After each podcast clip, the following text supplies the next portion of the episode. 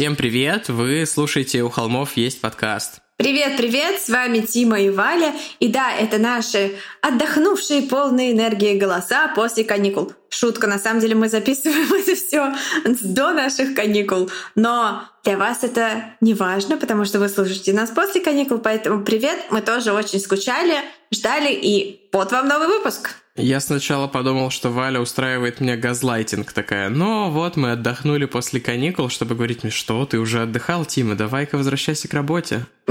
Да, такой нехилый был поворот, если вдруг я бы тебя загазлайтила. Я не придумал шутку, но все еще каникулы похожи на Коневский, поэтому вот. Ну да, потому что за каникулы будет или было сделать, смотря в каком времени вы живете. Опять мне хочется э, вспомнить сериал Дарк, который я досматриваю, но пред, предыдущую попытку начала записи этого выпуска Тима зарубил, потому что я пять минут говорила про сериал Дарк. Поэтому я просто скажу, что да, неважно в каком времени вы находитесь, каникулы, а слово Каневский, потому что за эти каникулы мы подготовили готовили для вас много новых будущих крутых выпусков. И большое спасибо всем, кто подписался на нас на платформе Boosty. Э, нам очень приятно, во-первых, что вы так высоко оцениваете нашу работу. И напомню, что мы независимый подкаст, у нас нет редакторов, нет э, студии или нетворка, к которому мы бы принадлежали. Все расходы операционные мы... Что делать с расходами? Покрываем. Мы покрываем сами, поэтому ваша подписка поможет нам,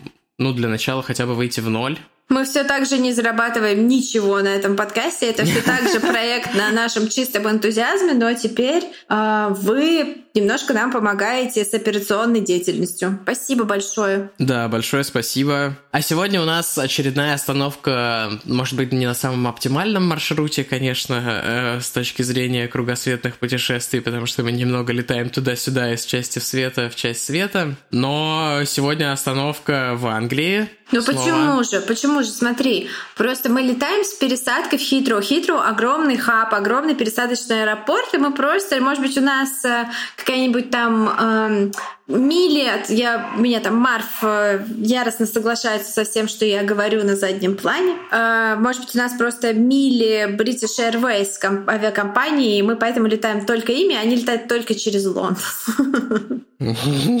Ну, типа того. Да, но на этот раз э, у нас совсем даже не Лондон, а такая вот английская задырье, знакомая, любимая мной английская задырье, хотя именно в этом задырье я не была, а конкретно э, городок Глостер. Ну, по крайней мере, это Южная Англия, и мы будем понимать, что они говорят, потому что если бы они были на севере, было бы гораздо сложнее. Да-да, я, кстати, в процессе подготовки этого выпуска пыталась послушать подкаст британского журналиста как раз про этот кейс, который назывался, ну, какие-то там tapes. И действительно, у него были tapes, которые были записаны в 94 году на аудиокассеты, очевидно, и э, я слушала в машине и просто вот э, по колонке пока что-то делала. Это было абсолютно невозможно, потому что там как будто они просто вот разворачивали конфеты над диктофоном, а потом начинали говорить очень тихо шотландским акцентом. Поэтому, да, как бы подкаст хороший, рекомендовать не буду. Да. Но мы постараемся говорить с вами без акцента. Мекотка, неподалё... неподалеку. Ой, ой. Отписка. Отписка алерт. Да, на самом деле расскажем мы про Фреда и Роуз Уэст, Фредерика и Роуз Мэри Уэст, которые вошли в историю маньячности, может быть, не столько количеством, сколько ужасными подробностями своих преступлений. Да, выпуск мекоточный, предупреждаем сразу. Э, более того, деталей э, столько. То есть это такой кейс, где вот если вы можете себе представить какую-нибудь омерзительную дрянь, если люди это делали. Вот, это, Представил Марва. Нет, никто не делал моего Марва. Нет, я имею в виду, ты сказала, представьте омерзительную дрянь. Я такой... Еще мы обсуждали, что альтернативное название этого выпуска — это Кен и Барби встречают мамочку-маньячку в доме Джона Уэйна Гейси. И перефразируя недавний мем, и никто не знает, с чего начать разговор. Ну, это просто был, это, это был мем про эм, рэпер, про жену питерского рэпера и доцента Соколова, которые встречаются а. как-то, и никто не, не знает, с чего начать. Если вы поняли этот мем, то значит вы поистине интересуетесь true crime ом или русским рэпом, в конце концов. В конце концов. Предупреждаем, что наше повествование будет немножечко передвигаться во времени сегодня. И... Валя просто насмотрелась сериала «Дарк», по всей видимости. Да, где... Ну, там предупреждают. Так что, дамы и господа, пристегните ремни безопасности, возможно, турбулентность. Наш самолет прибывает в очередной пункт назначения маньячные кругосветки э, город Глостер в Англии. Желающим разрешается нервно курить в уголке, если что. это не, это не non-smoking flight. Начнем, пожалуй. 24 февраля 1994 года. Унылый и дождливый день, серый и беспроглядный. Роуз Уэст и ее старшие дети, Мэй и Стив, сидят в гостиной своего дома по адресу Кромвелл-стрит, 25. Пьют чай и смотрят по телевизору мыльные оперы. Внезапно в дверь раздается стук, громкий и требовательный, который не сулит ничего хорошего. Роуз отправляет Мэй спросить, кто там. Девушка в шоке, потому что на пороге оказываются двое одетых в форму констебля, а позади них из машины выходят еще двое полицейских, детективы в штатском. «Дома ли Фредерик Уэст?» – спрашивает один из них. «Папа на работе». «Мэй, кого там принесла нелегкая?» – раздается из коридора возглас Розмари, которая спешит к двери, запахивая потуже халат. «Что вам нужно?» – спрашивает мисс Уэст, отталкивая дочь. «Вы миссис Уэст? У нас ордер на обыск вашего сада». «Какой еще нахрен ордер? Вы совсем отбитые?» — говорит Роуз. «Вот». Офицер протягивает ей бумажку и протискивается мимо нее в проходе, рукой подавая знак остальным следовать за ним. И позвоните вашему мужу.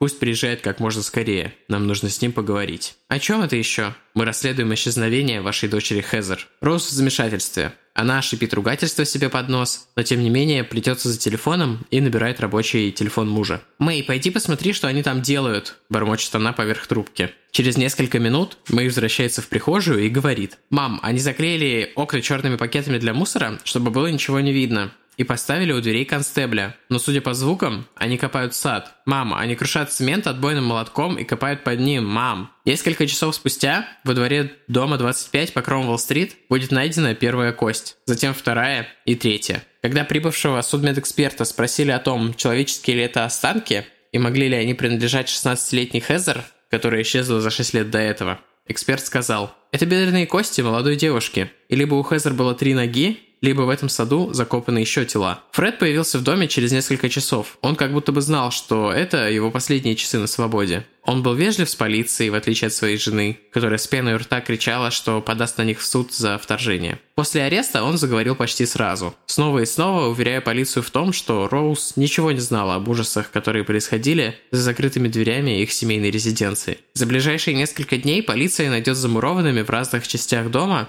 останки девяти молодых женщин, включая дочь Фреда и Роуз Хезер. Ну, а сейчас скакнем из 94 в 1969 год. Вообще-то ее настоящее имя было Розмари. Розмари Паулин. Но все называли ее Роузи. В свои 15 лет она выглядела еще совсем как девочка и чувствовала себя так же, как маленький ребенок. Маленький ребенок, у которого есть секрет. Она работала официанткой в кафе, где обедали таксисты и работяги, разносила им тосты и хихикала, искренне, а не за чаевые, пытаясь понравиться всем, кого встречала. Уже с раннего детства Роузи знала, как важно нравиться мужчинам, как важно подчиняться им и не сопротивляться, что бы они ни делали. Так было проще. Так оставалось меньше синяков. Этому научил Роузи ее отец Билл. Бывший офицер военно-морского флота, он отличался властным и вспыльчивым характером. Его жена Дейзи страдала тяжелым психическим расстройством. Периоды депрессии и кататонии чередовались с срывами, когда ее приходилось госпитализировать. И она проходила лечение электрошоковой терапии регулярно. Билл не скрывал своего отношения к жене и не раз применял к ней насилие, то есть вел себя как такой ужасный медбрат, скорее, чем как муж по отношению к ней. Маленькая Рози быстро поняла, что сгладить э, ужасный гнев отца можно, рассмешив его или забравшись к нему на колени и начав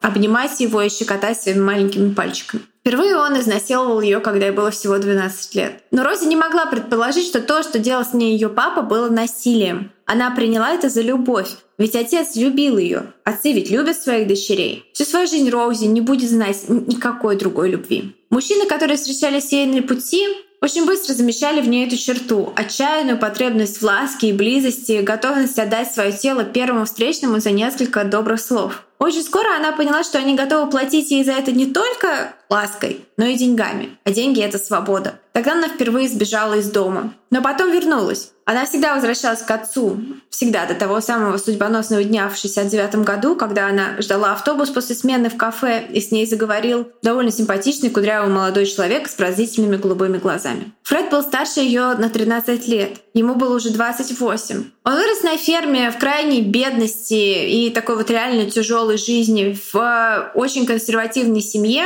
где был, вы удивитесь, любимчиком матери которая называла его своим синеглазым ангелком. Он был уверен в себе, дерзким и жестоким. С ранней юности они с младшим братом Джоном были частыми посетителями пабов и дискотек в соседнем городке, где Фреду всегда доставались самые симпатичные девочки. Он всегда добивался именно той, которую выбирал, неважно, то была девушка какого-нибудь его друга или просто незнакомка. В 15 он бросил школу, так и не научившись толком ни читать, ни писать. И, кстати, потом когда его уже арестуют, полиция э, для подстраховки попросит социальные службы представить к Фреду так называемого ответственного взрослого, как это бывает при арестах несовершеннолетних, как я понимаю, который, э, роль которого будет в том, чтобы удостовериться, что Фред действительно понимает, что с ним происходит, в чем ему обвиняют, и чтобы помогать ему писать показания и подписывать документы, потому что он реально очень плохо читал и писал.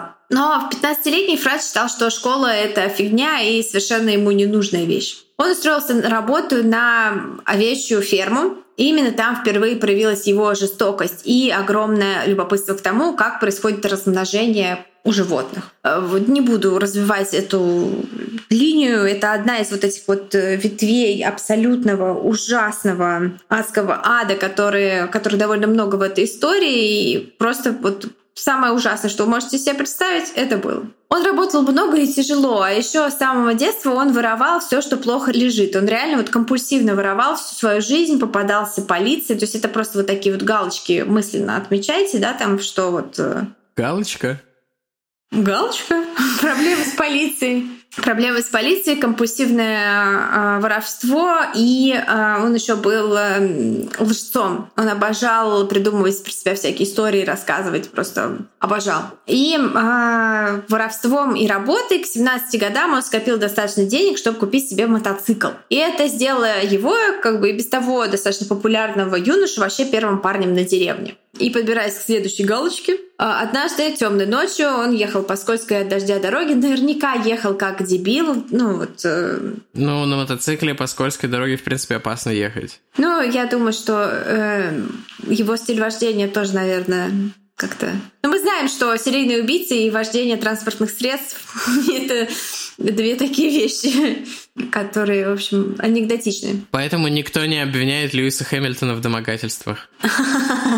Да, это хорошая шутка. Он попал в аварию на своем мотоцикле и есть версия, что он преследовал одинокую велосипедистку, но вот в подкасте, который я слушала, чувак позвонил этой велосипедистке, она его послала на, на, на, на чашечку чая в другое место и отказалась это комментировать. Но вот есть версия, я склонна ей верить, что он преследовал девочку на велосипеде и просто врезался в нее, они оба слетели до дороги, она делалась каким-то там пары царапин, а вот у Фреда раскололся его шлем, и, как я поняла, череп у него тоже раскололся, он получил очень серьезную черепно-мозговую травму, провел несколько недель в больнице и вышел оттуда совершенно другим человеком. Вместо веселья, танцев и всего такого его больше стало интересовать э, сидение в одиночестве в своей комнате и типа сидеть в, в, в одиночку, смотреть стену. Кстати, я люблю это иногда делать, ничего с этим такого нет. И с ним стали случаться внезапные вспышки очень сильной ярости,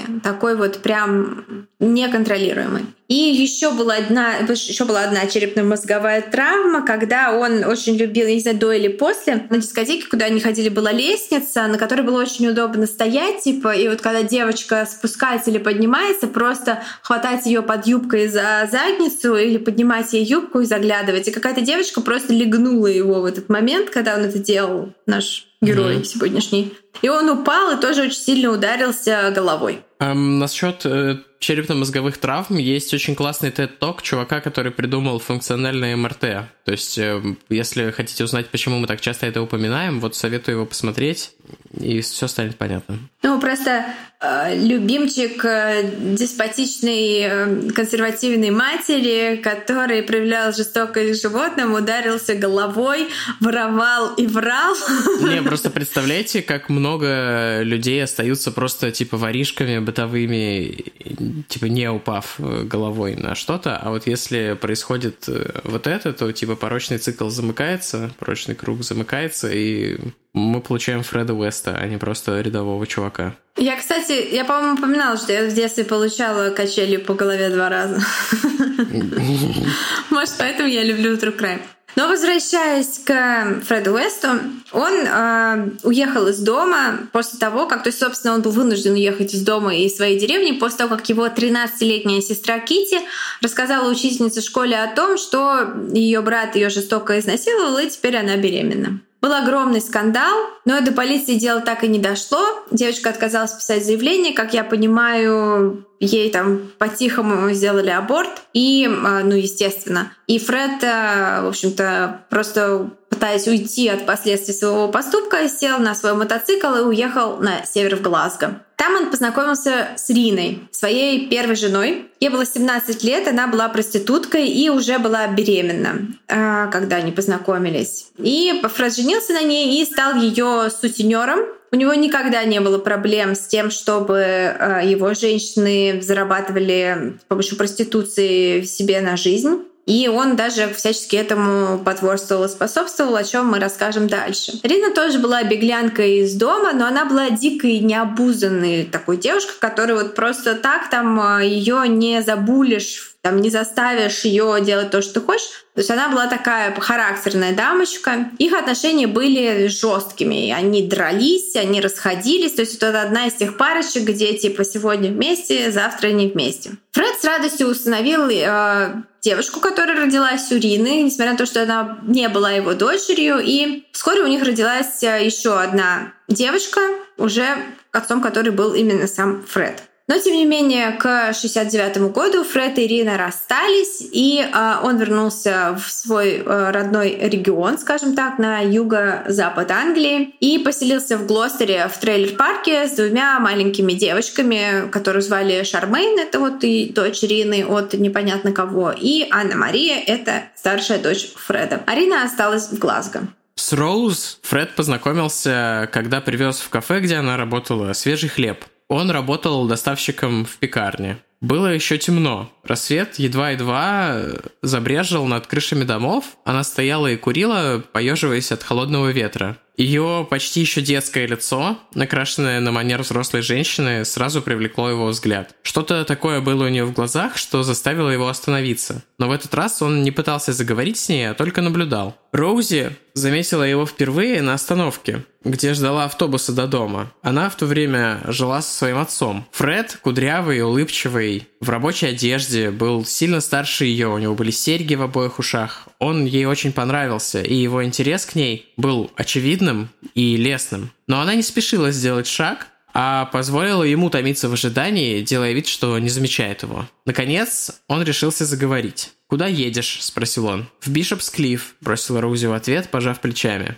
«О, так мне туда же», – просиял он. «Тогда нам на один автобус». Это была ложь, и они оба знали это. Всю дорогу он развлекал ее историями, некоторые были правдой, некоторые очевидной выдумкой, но они заставили ее улыбнуться. Она все равно не разрешила проводить ему себя до дверей в тот день. Несколько дней спустя в кафе во время смены Роуз увидела незнакомца. Он окликнул ее по имени. В своей грубоватой манере она спросила, что ему нужно, и он ответил, что принес для нее подарок. Смутившись, она приняла из его рук дешевое ожерелье. В этот момент в дверях кафе появился Фред и крикнул «Сегодня в восемь, в пабе Воробей!». Она решила согласиться и пойти на свидание с этим странным кудрявым парнем. Тем вечером Роузмари и Фред Уэст стали любовниками впервые. Роузи не смутило не то, что у Фреда уже была жена, Рина, которая жила в Шотландии, ни двое маленьких детей, которые, по сути, оказались у нее на руках. Не то, что ее отец, узнав об их связи с Фредом, вызвал полицию, и Роузи заперли в исправительном доме для девочек-подростков до того, как ей исполнилось 16. Она сбегала оттуда, чтобы встретиться с Фредом, и вскоре забеременела. Отец поставил ультиматум. Или Фред и голодная жизнь в трейлере без всякой помощи с его стороны, или аборт и возвращение домой. Роуз выбрала Фреда и жизнь с ним, и двумя детьми Рины, а также их первой дочерью Хезер, которая родилась в 1971 Вскоре Рина, жена Фреда, пропала без вести вместе со своей дочерью Шармейн. Никто и никогда не заявлял об их исчезновении. Дальше мы расскажем о преступлениях и будем рассказывать в них в хронологической последовательности, потому что их много, и информация о них приходила в разное время. Но э, в этом выпуске хочется сделать упор на жертв, рассказать про них наравне с убийцами, потому что это важно, чтобы у каждой из них было имя и какая-то история. Про пары, которые убивают вместе, часто говорят, что типа интересно, что было бы, если бы они не встретились, э, стали бы они убийцами по отдельности или только вдвоем они бы были способны на то, что совершили. Но в частности с Кеном и Барби там была такая дискуссия. С Фредом Вестом на этот вопрос есть совершенно четкий ответ, который он, собственно, сам дал во время многочасовых допросов. Свое первое убийство он совершил еще до знакомства с Роуз. Когда Фред жил с Риной, у нее была подруга, 16-летняя Анна, тоже беглянка, которая иногда у них ночевала. Поскольку отношения Фреда и Рины были такими, где постоянно они то поссорились, расстались, то там, короче, страшные ссоры и сладкие примирения, то Рина часто отсутствовала и оставляла Фреда с детьми и уходила жить к каким-нибудь друзьям, там, парням, неважно. И он оставался с ее подругой Анной, которая, в общем-то, по доброте душевной помогала ему с этими самыми детьми. Кстати, в то время Фред работал, вот это было тоже в подкасте британском, который я слушал, который назывался, по-моему, Фред West Tapes. Э, и там рассказывал, рассказывалось от лица вот еще одной подруги Анны Ирины, еще там же была третья девушка, который не было с ним отношений, что он работал в какой-то, как я поняла, службе, которая собирает э, сбитых животных вдоль дорог и куда-то mm-hmm. отвозит. И у него постоянно были трупы в машине, и пахло просто вот этой машине э, трупами. А они практически жили в его машине вместе с вот каким-нибудь там мертвым енотом рядом. Вот. Это для атмосферы. И, в общем, у Анны, 16-летней беглянки, и э, Фреда завязался роман, и она забеременела. Потом Фред говорил, что Анна была любовью всей его жизни, и что вот именно с нее началось все плохое, что с ним случилось. Но кто знает, я не склонна ему верить. По его словам, она очень хотела быть с ним, хотела выйти за него замуж, и, узнав, что беременна, стала шантажировать Фреда тем, что расскажет Рине о том, кто отец ее ребенка. Я так понимаю, эту Рину все боялись. А Фред дорожил своими отношениями с Риной, поэтому заманил Анну в поля недалеко от э, фермы, где он, собственно, рос, где он знал каждое деревце, каждый кустик, каждый камень и убил ее. Ой, в контексте Фреда Уэста знал каждое дерево и каждый кустик звучит так себе. По-библейски знал каждый кустик. А когда полиция после долгих раскопок этого места, уже после того, как Фреда арестовали, как вот он начал во всем признаваться, нашла тело Анны, Скелет ее нерожденного ребенка лежал отдельно от ее тела. Фред отказался комментировать то, как именно это произошло, но говорить и признаваться полиции он не перестал. После того, как в доме на Кромвелл-стрит будет обнаружено 9 трупов, полиция поехала по всем адресам, где Чита Уэст проживала ранее. В квартире, где они жили вместе с Шармейн и Анной Марией, детьми Рины, под полом на кухне они нашли тело расчлененного ребенка. Им оказалась Шармейн. Криминалисты установили, что с очень высокой вероятностью девочка была убита в тот момент, когда Фред находился в тюрьме за воровство строительных материалов. Значит, она была на попечении у его молодой жены Роуз. Следующей находкой было тело самой Рины, задушенной и расчлененной. Расскажем немного о том, как же выглядела семейная жизнь Фреда и Роуз Уэст после того, как они наконец переехали в свой печально известный дом на Кромвелл-стрит. Фред был э, таким мастеровым человеком, он работал на куче разных работ, чтобы содержать свою семью, но его основной специальностью всегда было что-то связанное со строительством. Поэтому он обустроил их э, в новом семейном гнездышке вот прям как надо. Первым, что он сделал, это был, э, была звукоизоляция подвала. Кроме этого, он пристроил отдельный вход к дому, который вел в часть э, постройки, которую они сдавали по комнатам молодым девушкам и студенткам. Э, это длилось больше 15 лет. Помимо всего этого, этим же входом пользовались клиенты Роуз, которая занималась проституцией под руководством Фреда. И он сам либо находил ей клиентов, либо э, давал объявления в журналы о знакомствах. Одно из таких объявлений, я думаю, мы выложим в Телеграм. И приводил, собственно, вот мужчин э, для встреч с Роуз к ним домой. А после того, как они стали давать больше объявления, и мужчины звонили, чтобы договориться о встрече, их одна из их старших дочерей, Мэй Уэст, стала таким секретарем на ресепшене. Она принимала звонки этих мужчин, и была книжечка с аппоинтментами ее мамы, куда она записывала вот все эти, всех этих будущих посетителей, скажем так. В комнате, где Роуз принимала этих клиентов в их новом доме, была незаметная дыра в стене, через которую Фред подсматривал и снимал на камеру происходящее. Особенно ему нравилось наблюдать, как его жена занимается сексом с черными мужчинами, а также с их молодыми квартирантками и нянями их детей. Их модус операнди был таков. Они находили девушку, которой вряд ли кто-то хватится, предлагали ей работу или жилье, втирались в доверие, становились ее друзьями. Иногда вольно, но чаще невольно девушка становилась частью их сексуальных игрищ, которые включали в себя пытки, унижения и подвешивание на крюке в том самом подвале. Некоторые из этих женщин выжили и смогли уйти, и потом рассказали о своем опыте. Есть несколько документалок, где просто интервью этих женщин. Но 9 из этих несчастных девушек так навсегда и остались в доме номер 25 по Кромвелл-стрит. Вот некоторые из их историй. Линда Гот исчезла в 1973 Впервые она появилась на Кромвелл-стрит, потому что у Вестов снимал комнату ее парень. Она была всего на пару месяцев старше Роуз, которой тогда было только 20. Роуз быстро подружилась с девушкой и после разрыва отношений Линды с ее парнем предложила ей переехать к ним. По заверениям Фреда, она вступила в отношения с Роуз добровольно, а потом и с ним самим. По его словам, это был просто несчастный случай БДСМ,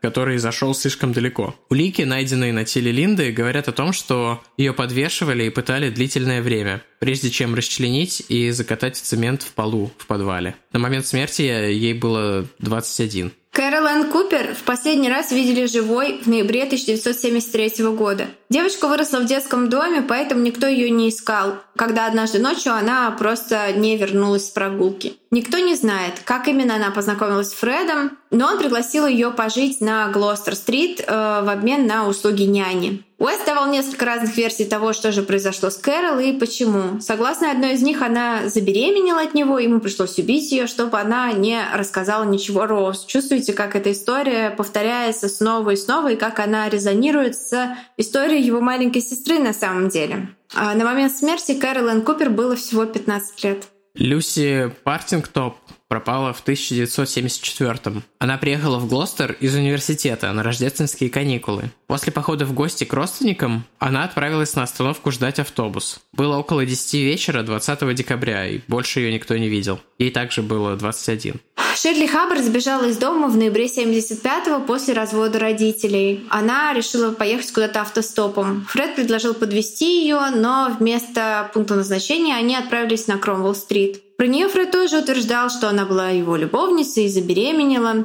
А дальше он убил ее, чтобы скрыть свою аферу от Роуз. Улики говорят, что ее долго пытали перед тем, как убили и замуровали в пол. Ей было 15 лет. Тереза Сигенталер была родом из Швейцарии. Ее семья переехала в Англию, когда ей было 11. 15 апреля 77-го она отправилась из Лондона автостопом в Ирландию. И это было ошибкой, как оказалось. Фред предложил ее подвести заездом на Кромвелл-стрит, э, дом номер 25, откуда она уже никогда не вышла. Фред сказал, что ее смерть была результатом неудачного сексуального эксперимента. Он уверял, что пытался реанимировать ее, но все было тщетно. Он обезглавил ее и замуровал в полу своего подвала. Ей тоже был 21 год. Если я не ошибаюсь, попадалась мне, вот я читала при подготовке к подкасту книжку Мэй Уэст, дочери Фреда и Роуз, э, ее, в общем-то, мемуары. И она говорит, что когда она читала оригиналы полицейских вот всех-всех-всех этих отчетов про находки в их доме, что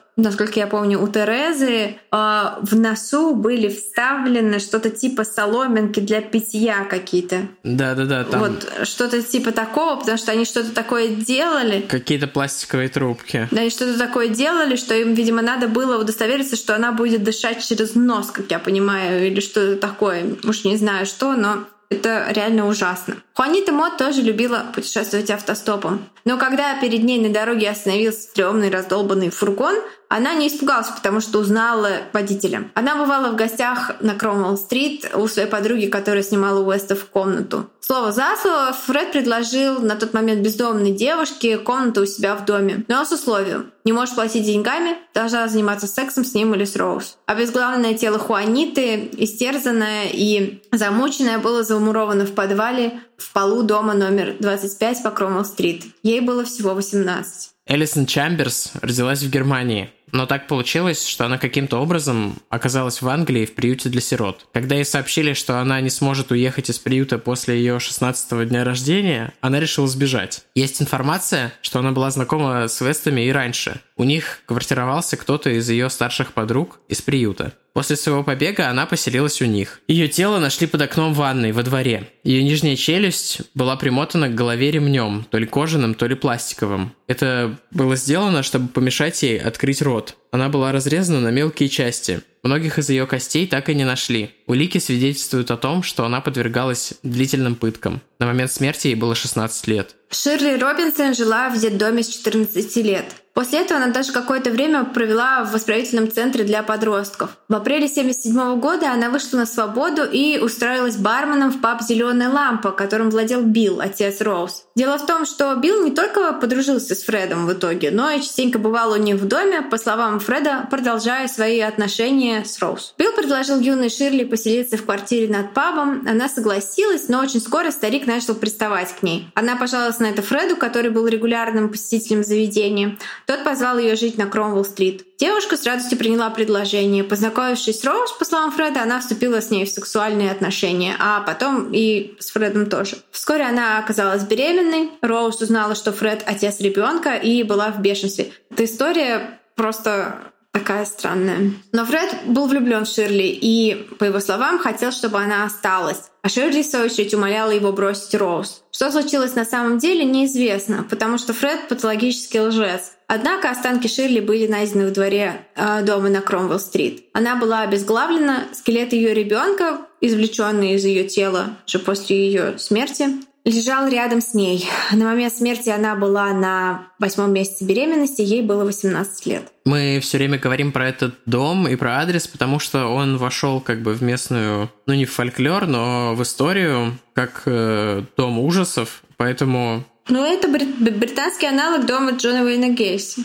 Да, но если в Америке это все время все сносят, то в Англии обычно все такие типа пофиг оставляем, а этот в итоге снесут. Ну да, то есть даже квартиру, в которой жил э, Деннис Нильсон, если я не ошибаюсь, это э, маньяк, который убивал э, мальчиков, э, мальчиков проституток, насколько я помню, может быть не проституток, но в общем его квартиру до сих пор можно купить, то есть можно там жить. Ну, типа, наверное, Он... в каком-нибудь памятнике архитектуры или типа того?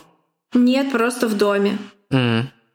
Просто в доме, просто потому что, ну, это дом многоквартирный. Mm. Ну, в общем, да, такое разное отношение к этому вопросу, но тут вот э, этот дом э, стал таким исключением в британской практике. Я расскажу про Хезер. Она стала последней подтвержденной жертвой Уэстов. Это была их старшая дочь. Но перед тем, как описать, что случилось с ней, хотя это ну, и так достаточно очевидно из рассказанного выше, хочется рассказать о том, как жили дети Уэстов, которых э, суммарно было 9. Фред был достаточно равнодушным отцом. Его интересовали только дочери, да и то, когда они достигали пубертатного периода. Он с детства пугал их с ухмылкой на лице и типа тем, что утверждал, святая обязанность отца в кавычках распечатать дочь. Это цитата просто. Это не мы используем мерзкий жаргончик, это да. цитата. Девочки подвергались абьюзу с его стороны, который Роуз никак не останавливала, а реагировала на него с улыбкой и таким молчаливым поощрением. Кроме этого, в изнасилованиях детей Уэстов участвовал родной брат Фреда Джон. И вот это вообще просто насколько вероятно, что такие три человека окажутся в одной комнате. И еще папа Роуз, который заходил в гости к Роуз.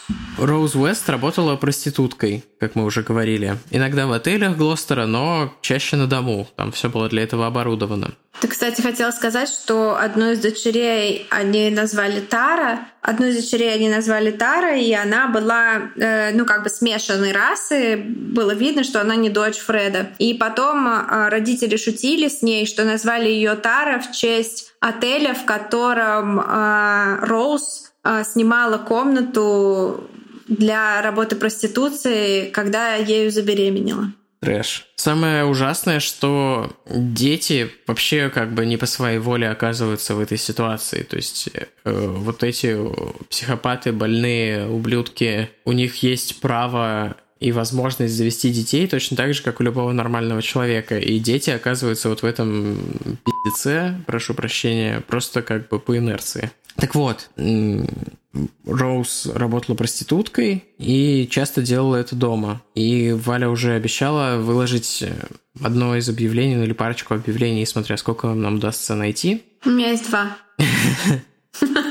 В журналах знакомств. Дома она ходила перед своими детьми исключительно голой или хотя бы без нижнего белья. Вместе с Фредом они смотрели при детях порнографические фильмы. Она была очень вспыльчивой и била их, душила и унижала. Как только места в подвале под новые тела закончились, Фред окончательно зацементировал пол, и старшие дети, Хезер, Мэй и Стив, переселились туда. В своих воспоминаниях э, в книге, по которой мы готовились, Мэй пишет о том, что зимой и осенью подвал просто заливало, на полу стояла вода, которая мало того, что была холодная, еще и омерзительно пахла. Их запирали в подвале на ключ, без света. А в доме им разрешено было бывать только на кухне и в гостиной. И тут хочу заметить, что ну вот в британских э, документальных фильмах, ну и в принципе вот в таблоидах, э, которые выходили, пока шло расследование, говорят о как бы доминирующей роли Фреда и о том, что вот типа, ну вот это какая-то такая патриархальная херня, по-моему, что они видят мужчину в паре и предполагают, что он был лидером, что все было по его инициативе. А я вот не знаю, честно говоря. То есть Фреду было все равно на вот физический абьюз, то есть э, детей била и унижала, там, и заставляла делать всякую работу по дому именно Роуз. Она вот была драйвом вот этого вот как бы обычного насилия. А Фреда они интересовали только с сексуальной точки зрения, насколько я понял. Но при этом э, Рос очень боялась, что их семью кто-то разрушит. Она очень не хотела, отдав... там, чтобы к ним приходили социальные службы, поэтому она в идеальной чистоте держала этот дом. У нее mm-hmm. дети всегда были в чистой одежде, всегда причесанные, всегда опрятные. И еще такой момент, э, она своих девочек коротко стригла и одевала как мальчиков в мужскую обувь и в мужскую одежду всегда. А, а сама она одевалась всю жизнь, несмотря на то, что была такой достаточно плотной женщиной, ну, она и жива до сих пор,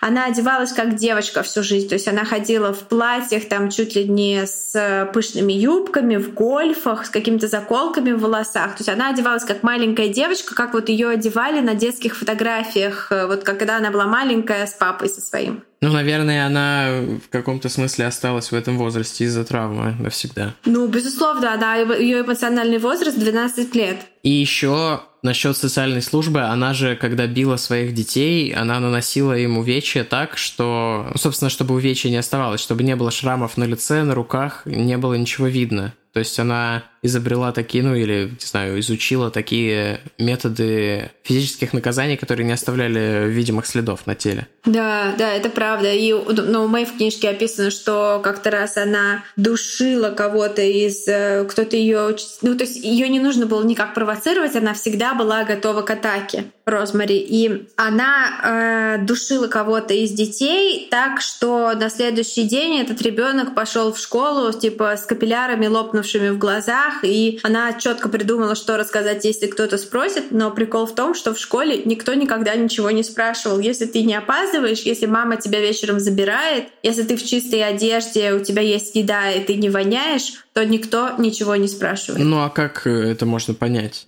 Что, ну типа по капиллярам лопнувшим, мне кажется... Не, ну, например, то, что никогда они их никуда не отпускали никому в гости, и никогда они не приглашали никого в гости. Никогда не участвовали ни в каких внешкольных активностях, ни в какие никакие экскурсии. То есть она занималась, Роуз занималась изолированием. Э, то есть как это вот абьюзеры, они изолируют своих жертв от общества. И она это делала со своими детьми. И более того, она еще изолировала старших детей от младших детей. Есть интересная параллель. То есть они всех держала в разных э, комнатах и частях дома. Ну, то есть э, это же делается во многом потому, что увидев какой-то другой вариант жизни, они поймут, что их вариант ненормален, и точно так же делают тоталитарные режимы. Типа железный занавес нужен, чтобы люди не видели, как живут в нормальных странах. Да, но Мэй говорит, что они все равно смотрели вместе мыльные оперы, и там показывали семьи, где мамы обнимают своих дочерей, а не бьют их на отмашь угу. по лицу лопаткой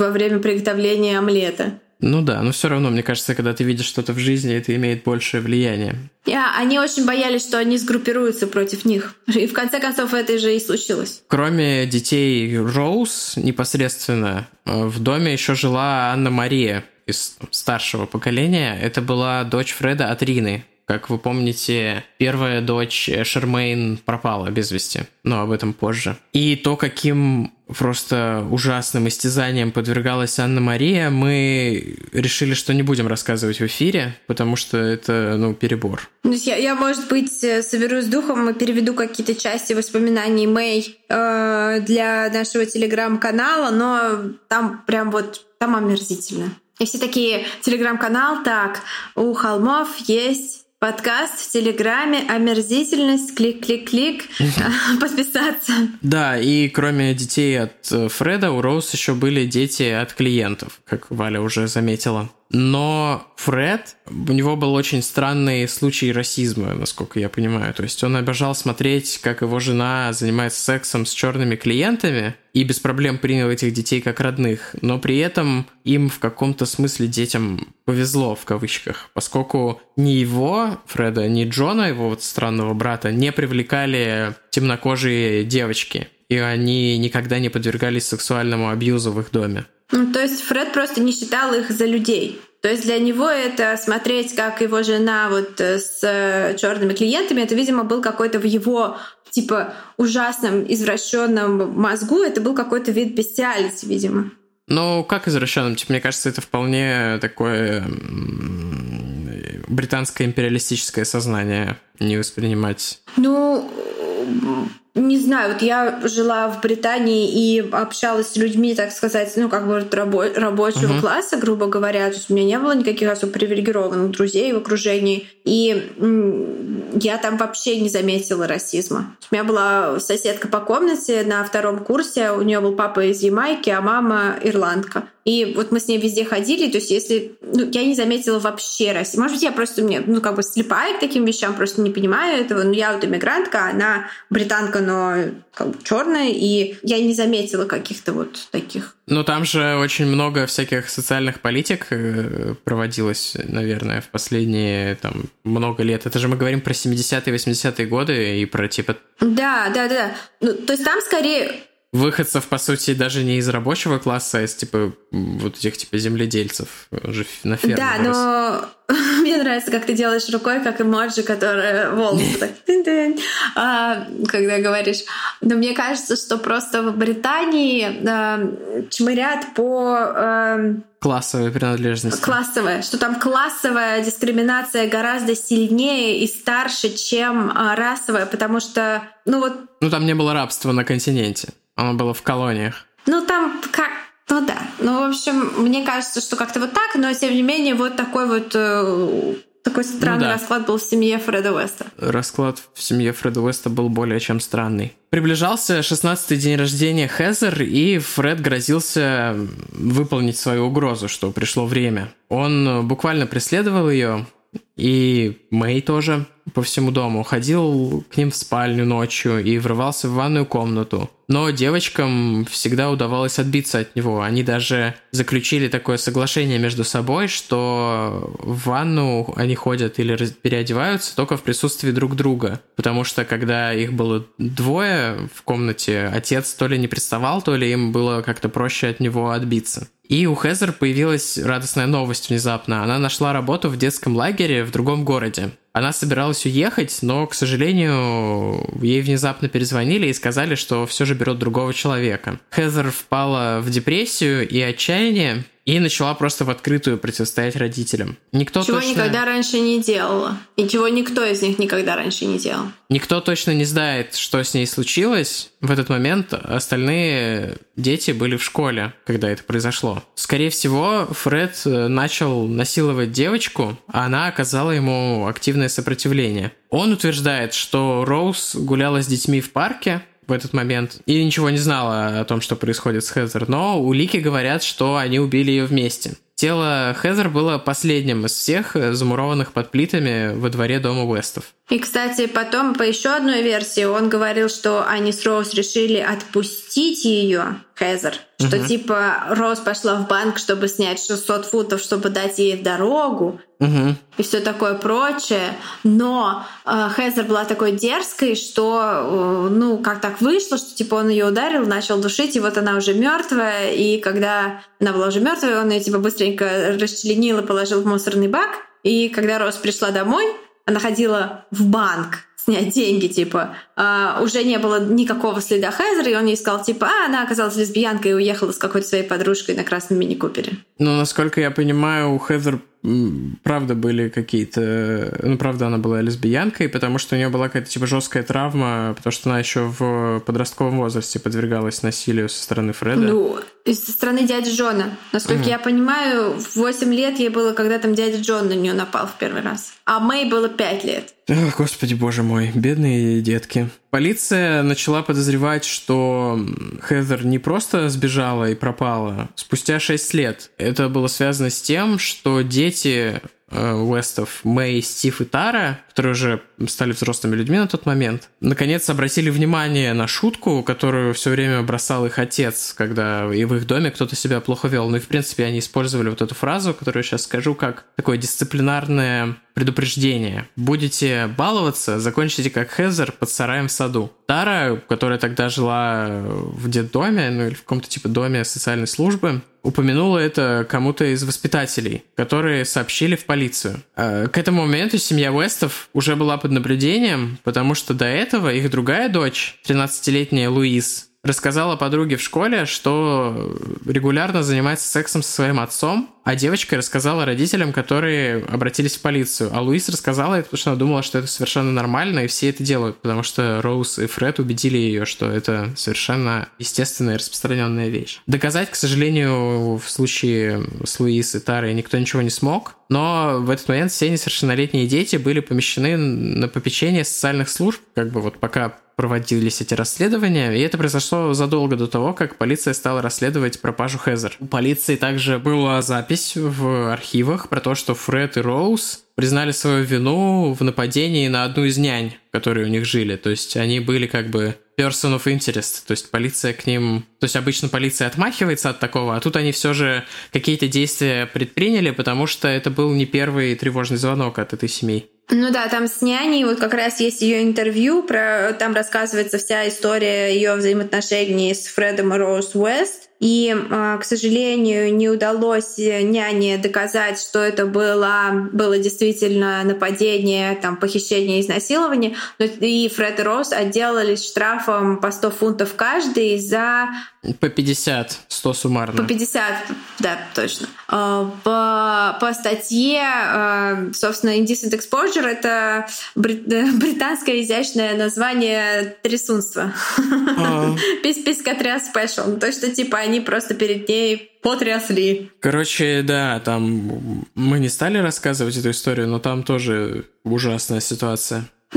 Можно послушать, да, там есть она на Ютубе, есть разные интервью. А еще я слушала интервью другой девушки, которая снимала у них квартиру, но быстренько съехала, и она говорила, что типа приходишь э, постирать. Стиральная машина общая стояла в части дома, где, ну, все, все, все семья Уэстов пользовались. Типа приходишь постирать а Рос приходит поболтать, и она в своем коротеньком халате садится на стиральную машину, и она так садится, чтобы было видно, что она без трусов. И начинает рассказывать вот просто ну, про жизнь. И э, про то, как всех этих квартиранток пытался зажать этот дядя Джон, И как это реально пугало, что никто из квартиранток не думал, что Фред Уэст опасен, потому что он был супер обаятельный. Он был такой типа смешливый, веселый чувачок, который, ну да, как-то позженько пошутит, но такой он типа ха-ха-ха, сразу же все это в шутку. А вот дядя Джон, он был типа огромный, на голову выше Фреда, и он просто, он работал мусорщиком, и от него постоянно воняло вот этим мусором тухлым. И э, он просто ужасно пугал, и все э, как бы съезжали, кто съезжал боясь именно дядю Джона. Ну, то есть какой-то очень, очень опасный коктейль из э, психопатов получился, что они друг друга очень дополняли так, что много лет могли вот эту свою вот деятельность поддерживать. И э, еще прикол, что у них э, в соседнем доме была церковь. Если они церковь адвентистов седьмого дня, типа. Ой, это я я, я слышал, что просто церковь. Церковь адвентистов седьмого дня и типа дети, которых запирали во дворе, они перелезали через забор и типа там строили рот рожи в окно прихожанам этой церкви, типа показывали факи в окно. Смешно. Ну, это просто к тому, что в своей книге Мэй вспоминает, что, типа, о детстве есть и какие-то счастливые воспоминания, связанные с ее братьями и сестрами. Я вот вообще не представляю... Ладно, раз уж мы об этом заговорили, вот это же такое самое ужасное, что мне кажется самым ужасным в этой истории. Нет, понятно, что все подробности преступления — это ужасно, но самое жесткое — это как будучи ребенком особенно, ты можешь оказаться в какой-то такой ситуации, которая кажется очень бытовой, но на самом деле совершенно ужасная. И, ну, у всех в жизни есть такие моменты, наверное, особенно там, не знаю, оглядываясь назад, когда ты понимаешь, что, блин, вот мы это делали, а это было, типа, супер странно. Не в смысле плохо, а в смысле, что это ну, странно. Там, что что-нибудь там в каких-то не очень удачных отношениях у вас было принято, там, не знаю, что там, какие-нибудь ссоры странные у вас происходили по поводу какой-то совершенно фигни. И ты оглядываешься назад и думаешь, это было так странно, но это казалось чем-то нормальным, потому что вот мы жили в, так, в таком вот быту. Это было чем-то регулярным, и из-за этого казалось нормальным. И вот эту вот нормализацию можно растянуть почти на что угодно. Я уверен, что детям их быт казался, типа, ну, естественным в какие-то моменты. Хотя ну, на вот самом деле этом... ничего естественного в этом не было. Ну да, в этот момент хочу порекомендовать книжку Эммы Донахью «Комната». Есть еще фильм одноименный «Не путать с Томми Вайсо» и его «The Room». Это про мальчика, который э, начинает осознавать, что они с мамой как-то очень странно живут. А, это про... Э, есть еще экранизация с... Да. Э, я забыл, как с Капитаном Марвел. С такой милой, неловкой девочкой, да. Она сейчас там в интернете на всех ругается, вроде. Ну, в смысле, не в интернете, а просто она стала такая, типа... В фасте. Да. Э, да, э, ну и мне кажется, для психопатов это тоже так происходит. То есть они же, э, мне кажется, мне хочется верить, что внутри все люди добрые. Хотя ладно, нет, наверное, это про психопатов неприемлемо, но как-то они себя доводят до вот этого состояния. Психопаты, тоже. слушающие, психопаты, слушающие этот подкаст такой, такие, lol, you're adorable. Ну, то есть это же тоже какая-то эскалация, эволюция происходит, чтобы тебе стало нормально делать вот все эти вещи. Слушай, ну вот э, в книжке э, Джона Ронсона «Психопат-тест» есть, э, приводится теория, что на самом деле психопаты — это следующая ступень эволюции, потому что они более пригодны к выживанию, потому что им пофиг на других. Я читал, что это полная фигня, потому что услышал другое мнение, не помню, к сожалению, чье, что это полная фигня, потому что у психопатов, э, ну, типа, дисфункциональны многие зоны мозга, типа, в плохом смысле. То есть у них с какими-то задачами они справляются хуже обычных людей. Интересно, где это было? Да, я не помню, Просто к сожалению, интересно. поэтому вот такой вот вброс из ниоткуда можете не воспринимать это как достоверную инфу. И вновь возвращаясь к февралю 94 года, когда Фред был арестован. После всех своих признаний и следственных экспериментов, на которых он с пеной рта утверждал, что Рос невиновный, не причастный, и что она вообще святая, и он один грешный во всем виноват, было назначено предварительное слушание над ними обоими. Там Рос продемонстрировала Фреду, что не хочет иметь с ним вообще ничего общего. Она просто публично заигнорила, когда он там потянулся к ней руками, когда они вместе были на скамье подсудимых, как-то проявлял к ней свою любовь. Она просто сказала, типа, и э, это произвело на него огромное, неизгладимое впечатление. Фред покончил с собой в новогоднюю ночь 95 -го года, удавился в своей камере, сделал петлю из обрывков разной ткани, которые собирал несколько недель, как-то сшивал друг с другом. И перед смертью он оставил э, письмо, адресованное жене. Вот его текст. Что ж, Роуз, 19 ноября у тебя был день рождения. Тебе 41, и ты все еще прекрасна, мила, и я люблю тебя. Прекрасно, это я вот от себя добавлю, не очень. Мы всегда будем влюблены друг в друга. Самое прекрасное в моей жизни — это встреча с тобой и наша любовь. Такая особенная. Любовь моя, держи свои обещания. Ты знаешь, о каких я говорю когда мы будем вместе навсегда. Это тебе решать. Положи рядом с нами Хезер. Я был бы рад, чтобы рядом с ними были и Шармейн с Риной. Но ты, Роуз, ты единственная миссис Уэст для всего мира. У меня нет для тебя подарка. Все, что у меня есть, моя жизнь. И я отдам ее тебе, моя дорогая. Когда будешь готова, приходи ко мне. Я буду тебя ждать. А к записке прилагался эскиз надгробия с надписью «Фред Уэст и Роуз Уэст». Там, где они падают тени, он в мире лежит и ждет Роуз, свою жену. Ниже приписка. Роуз Уэст. С Новым годом, родная. Вся моя любовь только для тебя. Фред навсегда. Но мечтам Фреда об уютном надгробии с Роуз не суждено было осуществиться. Его кремировали за счет таблоида, которым, которому его же дети продали право на использование своей истории. А прах его похитила Анна Мария, это самая старшая дочь, которую они с семьей, так сказать, с 8 лет подвергали сексуальному насилию. Что стало с его останками, неизвестно. Но у Анны Марии есть книга, которую я не читала, потому что я просто не решусь. Может быть, там это описано.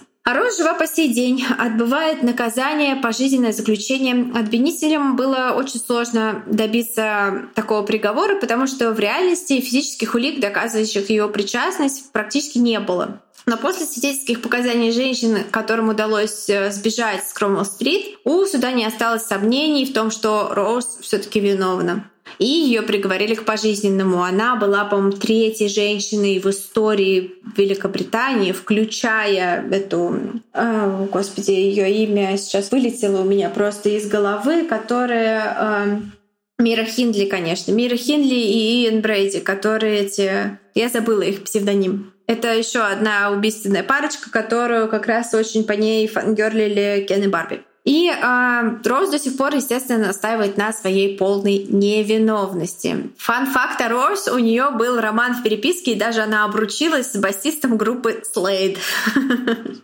Это какая-то... Э, я, честно говоря, не очень знаю, что это за группа, но просто забавный факт. А дядю Джона, кстати, тоже судили. Его обвинила Анна Мария, и Мэй тоже ее поддержала. Но он покончил с собой, не дожидаясь приговора. А по поводу вот э, Фреда, что он настаивал на невиновности Роуз и все такое. Есть очень интересный фильм, называется Appropriate Adult. Собственно, я не знаю, как это по-русски.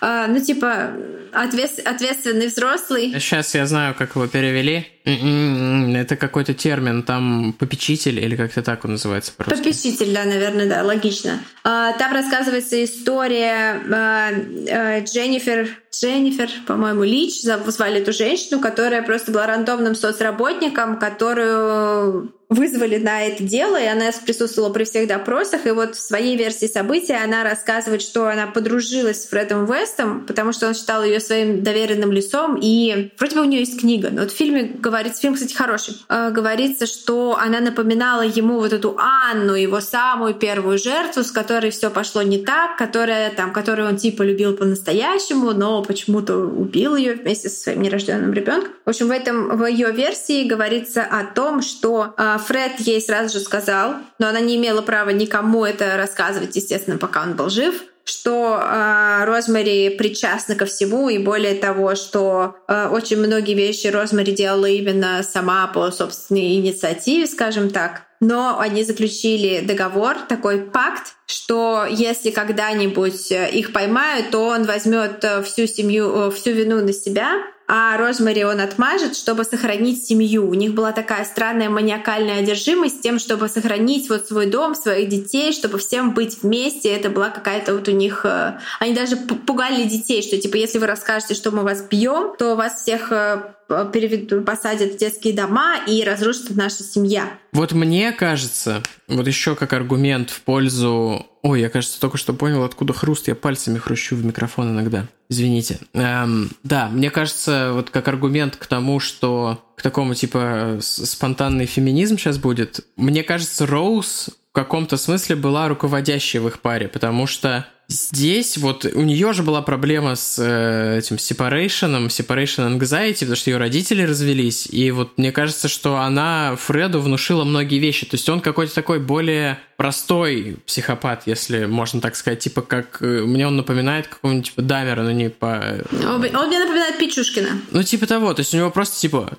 вот добиться своего и все, то есть причем у него это чисто сексуальное насилие. Он такой simple mind такой. Я просто по -по пошел там, типа, да, сделал то, что я хотел, сделал то, что мне нравится, да, то есть никакого... А Роуз, вот она такой манипулятор, психопат, которая вот наплела эти интриги, и вот то, как она себя вела в суде, то есть Фред не мог скрыть свои чувства, а она такая, типа, да пофиг вообще. Ну, то есть мне кажется, что все началось с того, что Фред, конечно, доминировал, она, он был старше, ей было 15 ну, лет, да. а потом она выросла, и она задоминировала его. Ну, и, думаю, возможно... Что ее доминация была через там всякую пассивную агрессию и манипуляции, как это часто бывает. Да, потому что, например, информация о том, чтобы он бил ее, ее такой информации нет. А информация, что она за ним гонялась с ножом, есть. Она еще себе несколько пальцев отрезала, но потом они приросли обратно. Ну, я, я не знаю, это так я вот э, видел в каком-то источнике мельком, не проверял. А, ну и что, собственно, мы хотели сказать давно, это вот музыкальный выпуск, который мы так обещали. Это он был, вот вы не знали, а это был он, потому что есть у группы Интерпол песня Evil, и есть мнение среди фанатов, что она про эту парочку, что это такое, вот Валя считает, что это такое, типа, продолжение предсмертной записки Фреда, потому что он обращается к Роузмери в песне Пол Бенд. Ну да, да, да, и вот это, мне кажется, очень пересекается по тем, что он, он полностью игнорируя то, что они убили Хезер, они убили Шармейн, они убили Рину, а, он э, говорит ей типа, что давай все всех похороним вместе, и мы будем лежать в мире. И в тексте песни он ей говорит, э, там тоже есть Rosemary Heaven uh, restores you in life, или как так, ну типа, что да. там uh, будешь себе там типа справедливость воздастся тебе на небесах, там всякое такое. Ну то есть uh, ну, мне кажется, это такие такой вот вариации на тему этой предсмертной записки, потому что я, когда ее читала, она меня, ну, не то что тронула, но в ней есть какая-то, в ней, в ней что-то есть. Вот это какой-то, типа, вот какой-то странный вижен в ней есть. Что она достаточно поэтичная. Ну, как он пишет, что их любовь была особенная, их любовь Рили была особенная. То есть я не думаю, что такое бывает у кого-то. Ну да, но просто вот фразочка в конце... Особенная не в хорошем смысле, я имею в виду. Ну просто фразочка в конце «У меня нет для тебя подарка, все, что у меня есть, моя жизнь». И это типа, ну то есть такой подростковый какой-то ангст вообще по полной. Мне кажется, это еще один звоночек в пользу того, ну, может быть, он такой крутой манипулятор, конечно, но мне кажется, что у меня нет для тебя подарка, то есть она явно на каком-то пьедестале для него, а он для нее, типа, как мусор, потому что такая, да мне плевать. А дети говорят, что а, она же, ну то есть они занимаются таким, даже доминаторша была mm-hmm. еще как бы в их вот как бы сексуальных отношениях, и он постоянно ей приносил в подарки, он отовсюду воровал, у них в доме было типа 11 телевизоров в какой-то момент, потому что он просто воровал отовсюду. Ну, то есть она пыталась проехать на вот этой патриархальной схеме, типа я невиновна, и Фред тоже ее выгораживал, но я рад, что ничего не вышло, и что она получила по заслугам. Конечно, она виновна. И она вот в фильме вот этом э, «Попечителя», она так мерзко показана. И когда сама Роуз в тюрьме посмотрела этот сериал, этот фильм, она сказала типа «фильм говно», потому что почему такую уродливую мерзкую крысу взяли меня играть? Так вот, насчет э, песни Evil. Тима сделал лицо такое на любителя. Типа, вы что, не видели? Ну, кстати, молодая Роз довольно симпатичная. Насчет песни Evil, там, мне кажется, что нет никакой связи, то есть они просто из э, фэна, из имени это высосали, э, из Роузмэри, и просто, ну, там на Genius какие-то высеры, поэтому, сори, музыкальный выпуск оказался не очень музыкальным. Но это мое мнение, может, я не прав. На Genius это Тима имеет в виду сайт genius.com, где краудсорсинговые... Э, Комментарии к тексту песен. Я думаю, что люди поняли, о чем я. Ну, Нет? мало ли, вдруг, если кто-то не понял, то это достаточно забавно. Это основали какие-то студенты, которые изучали литературу в университете. Он назывался хип-хоп Genius сначала, но сейчас там есть не только хип-хоп. Они стали трактовать э, хип-хоп тексты, как на занятиях mm-hmm. по на семинарах по литературе они трактовали какие-нибудь стихотворения Прикольно. Байрона. Я не знала вот. этого. То есть я когда узнала об этом, меня это страшно подкупило, потому что я же тоже трактовала стихотворение Байрона всю свою жизнь, а потом песни Радиохэда.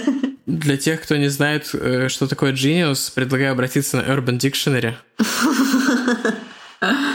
Что-то еще хотел сказать. Что-то еще хотел сказать. М-м, насчет песни. А, да, да, да, точно, что раньше это была типа песня про мою любовь к моей там типа первой бывшей. Э, ну или не первой, но типа первой Заодно серьезной. проверим, слушает ли она. И я такой, типа, блин, что, оказывается, это все про убийц? Но что-то я не, не покупаю то, что это про убийц. Э, Мне кажется, что... Мне Ну, там кажется, такой вполне. расплывчатый текст, который, в принципе, ни о чем. И клип, и они бы в клипе намекнули, а в клипе вообще ничего нет об этом. Who's on trial now? Кого судят сейчас? Мне кажется, это Фред с того света ей, типа, и кто Нет. же, кого же сейчас судят? Посмотри, потому что его же не судили. Это про дефективные отношения, потому что И- ну, а у них были вполне себе деструктивные отношения. я имею в виду в целом, что типа who's on trial, типа кто виноват вот в этой очередной ситуации. Ну, короче, не знаю. Я, для меня эта песня осталась такой, как была в итоге снова стала. Потому что я, я не понял вот этот прикол про убийство, отсылок. Там нет никаких отсылок, кроме имени, сори. Ну, вот- вот это мое мнение. Можете поспорить со мной в комментах. Ты любишь спорить в комментах, кстати, э, о нашем чате в, в Телеграме. Он начал жить своей жизнью, ребята. Мы туда периодически заходим, но вы должны понять, что мы не в силах контролировать то, что там происходит. Поэтому для вас Тима создал там э, бота, с помощью которого можно банить надоедливых людей, э, которые ведут себя неадекватно. Но, ребят, этот чат, он для вас. Общайтесь, не обижайте друг друга, не душните, не занудствуйте, любите друг друга, обсуждайте true crime, не нападайте друг на друга. Как говорится, не душните и не душнимы будете. Да, вот именно так. А мы туда периодически там заходим, отвечаем на что-то, но это ваш чат, и если ситуация в нем зайдет слишком далеко, и там начнется какой-то словесный абьюз или какая-то там, э, не знаю, какое-то бесконтрольное использование в нехороших целях этого чата, да, А, потому что, ну, он, несмотря на то, что подкаст у нас про True Crime, а, мы, типа, True Crime комьюнити, люди милые, няшные, любящие и нежные. И если этот чат будет выходить из-под контроля, то есть баны — это будет первый шаг, а потом мы можем вообще нахрен закрыть этот чат. Поэтому, ребята, если вы хотите посраться, сритесь в личках. Идите вот, там же можно кликнуть на человека и написать ему все, что ты о нем думаешь в личке. То есть там 150 человек не должны получать идентификацию о том, что вы считаете, что кто-то душман.